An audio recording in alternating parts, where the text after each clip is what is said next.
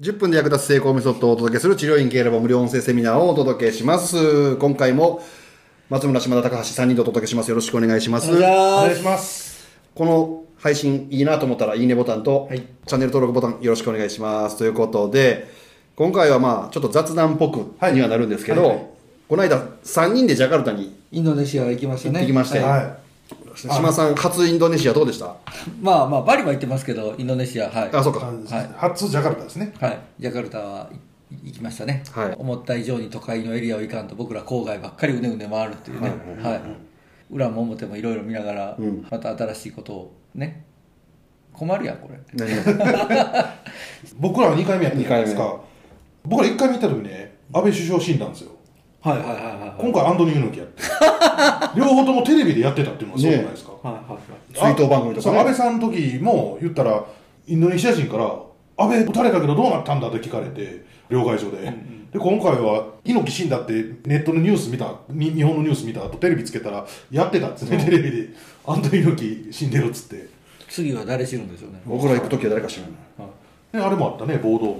ああ、サッカー場のまあボード、ね東京、大阪ぐらい離れてるけど、バリに近いような、一応同じジャワ島内でありましたね。なんか結構な人数死んでましたね。そうそう、なんか日本の報道やったら120人とかっつってたけど、なんか200人近いね。そうそう、病院結局あれして300人弱ぐらいあは行っちゃったっていう話。それも繰り返しテレビでやってましたね。んはいまあ、僕2回目は2回目で結構地に足ついてもの見れたというか。あ、うんなるほど。うん。あ、初回のテンションじゃなくて。うんはいはい。でまあいいとこも悪いところもいろいろあって2回目やからこそ本当さっき言ったように冷静にいろんなものを見てあこういうところもあるしこういう悪いところもあるし、っていう、高橋さん、冷静やったんや。うん今回結構冷静。2回目やから。あの、後の記憶ちゃうの何が？いテンション上がってたの？や上がってますよそれで上がってるけどでも1回目とはなんか全然違うあそうかそうか。うん、見る目線がも確かに落ち着いてるし。そうでしたね。前よりはいい意味で冷めた感じではいはいはい。いけたところはありますね。うん、やっぱビジネスするのはすごく三人障壁高いじゃないですか、うんうん。あそこで、ただ入った後のあのライバルのレベルの低さ、うんうんうん。それは多分そうやね。はだから鎖国ではないけどやっぱりそうですね。軍事政権ならではのその三次衝撃ってあるから内部は競争がないから育たないっていう。いうん、だからちょっとね俺ペリーの気持ちやわ、アメリカ帝国ね、はい。ここでやったら儲かるで。でもなんか武士とか刀持ったやつとかおってなんか、まあ、別に向こう刀持ってるやつがいるってわけじゃなくてなんか参入障壁あって面倒くさそうでしかも最初にペリーってあれでしょ？料理で持たされたらまずかって全然食えないでしょ？料理クソまずいし。つってまあ、口に合えなかっただけやけどね。だからそういうような感覚がありますね。だから入ったら絶対これうまいなってうん。思うんですけどね、うん。だって言ったらろくなまともな鉄砲大砲もないわけやから、はい。だからこいつらにこれ売りつけたらバカほど金儲かるやんっていう話ですよね、うん。で召集官とかも結構いい加減やったりとまあか、まあ途上国ですから、うん。はい。そういうところもあるし、まあ、これをどうなんやろ賄賂とかっていう話していいかもしれないけどやっぱそういうのがまかり通ってたりするじゃないですか、まあ、あえてソフトに言うと高度成長期の日本とほぼ変わらないというわけなので、はい。ね、1ドル360円ぐらいだった頃の日本。うんっていうわけですよね、うん、でそれをまあね日本やからなんていうのこうあんまり大っぴらにせずにこう袖の下か袖の下っていう言い方するようにちょっと隠しながらとかってあるけど、なんか結構当たり前みたいなところがちょっとあったりとか、あの僕それの表れがチップやと思うんですけどね。ああなるほどね。もう普通そういうお金をもらうとか、だって言ってたじゃないですか。タクシー乗って、まあ、例えば2500円ですって言われて俺3000円渡したら、お釣り返ってこないって言ってたじゃないですか、普通にチップとかで、うんでそういう感覚がもう染みついてるっていうか、まあまあまあ国によっていろいろあれ大陸独特なんかな？いやっていうわけじゃないですけどまあ基本インドネシアチップいらない国なんですけどやっぱり観光客からはもらえるもんはもらっとこうみたいな。でやっぱりまあ、今回も前回のジャカルタ行ってあのびっくりしたのが物乞いの多さ。ああ多いよね。ずぶといじゃんあの人、はいその日本みたいにすごくなんか俺らダメな人間やねんっていうノリで下向いてるわけじゃなくて、はい胸張ってど道道の車の隙間縫い歩いて これ実際この前わしこのもんねんからチップよこせやみたいなノリじゃないですか。だから道路整理のおっさんも、はい車止めてあるからチップよこせってチップあげへんから車バンバン叩いてるじゃないですか。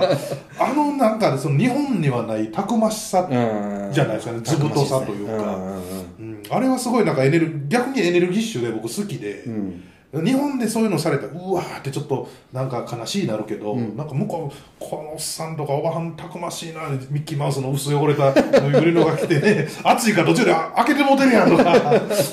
そ うそういうのなんか。確かにな、日本だったらなんだビッグイシューってちょっとなんか申し訳なさそうやもんね、あそうそうそうそう。なんかね そんなもう道でね、うん。車線のな中に入って車のとこ隙間通り抜けて物をアメちゃん売ったりするのなんて日本です。いませんすいませんみたいな感じやけど向こうお前アメ買わへんのかいみたいな。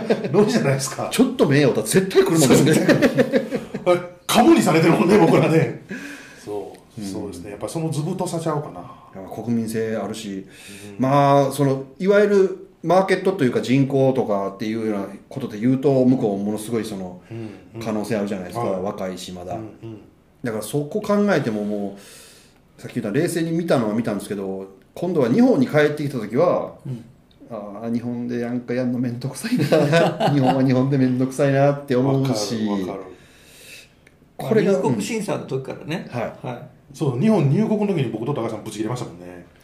また PC またそれすんのとか。PCR ないって言ったくせにそれやるんやったら一緒じゃんみたいなね。ねえそう検査はせんでもいいかもしれないけどいちいちなんか QR 読んで手続きのなんとか、そうそうそうそうそうえ意味ないやんやれへん言うてんのにそうそう全くね、えそれやったら PCR 検査させてくれよ、うん、それであの何アプリ青色にするやんっていう話やから、うん。そうそうそう。僕はもう逆になんか日本帰ってきてあちょっともうジャカルタで頑張るようにもっと日本で事業頑張ろうとちょっと今回もモチベーションが上がって、でもやっぱりね飲みに行ったりするじゃないですか、は日本人が劣化してるっていうことがよく分かりました。接客態度とか、うん。そのインドネシア人って基本1個のことやったら1個忘れますよって言われてるじゃないですか。ああ日本人って優秀だったんだな昔って思いましたね、今も日本人がそっちに寄ってきてるじゃないですか、店員とか見ても。やっぱりすごい思うコンビニ行っても思うしなんかすごいその日本人らしい気遣いもできなくなったりとか例えばあったかいものを2つコンビニでチンしたとしてでドリンクと2つ袋入れてくださいっつったら例えばまあフランクフルトとかじゃあなんとかチキンとかってやったらあこっちもあったかい方にこのお弁当と一緒に入れときましょうかじゃなくて平気で冷たい方に一緒に入れたりとかそういうので日本人をやったら普通にできることやったのが今それも多分できなくなってるんで、あどんどん日本人劣化してるなっていうのをすごく今回2回目帰ってきて感じましたね。だから稼ごうとか労働に対する意欲がもう全くないもんね日本の人って、ないっすね、うん。まあこれが閉塞感なんでしょうね、ああまあそうね。これいわゆるね、うん。だからインドネシアでもう俺ダメだ死にたいとかっていう人なんかいそうにないもんね、命の価値は軽いけど自分から死にたいムードは全然ないね。ないですよね。絶望的やのにね、うん。環境は。あれなんか物乞いしてる人だって職に疲れへんらしいんですよ、あそうそうそういろいろね資格がなんか書類を国が発行してくれないんですね。過去に犯罪を犯したとか、そういう理由で。だからどう頑張っても職に就けない人たちやから道路整理したりしてるらしいんですけどそういう人だって下手したら死んでもええやんもう言うたらもう俺ら無理やって、国からもお前ら働くなって 言われてんねんからもうあかんってなるはずやのに子供作って頑張ってるもんね。頑張ってる。しかもあの道路整理結構もう稼げるらしいよ。ね。道路のあんな渋滞のど真ん中立って交通整理する命がけやけどねそうそうそう、引かれてもおかしないけど、うん。うん。裸足でね。果たして、うん。けどやっぱり日本の方がね閉塞感があって自殺者も多くて、うん。うん。インドネシアはパワフルに生きているっていうこの不思議な、やっぱそれが途上国でありこれからライジングしていく国の特徴なんでしょう。うん。まあ、エネルギーをすごく感じますよね。感じますね、これから、実はラボでも向こうではい。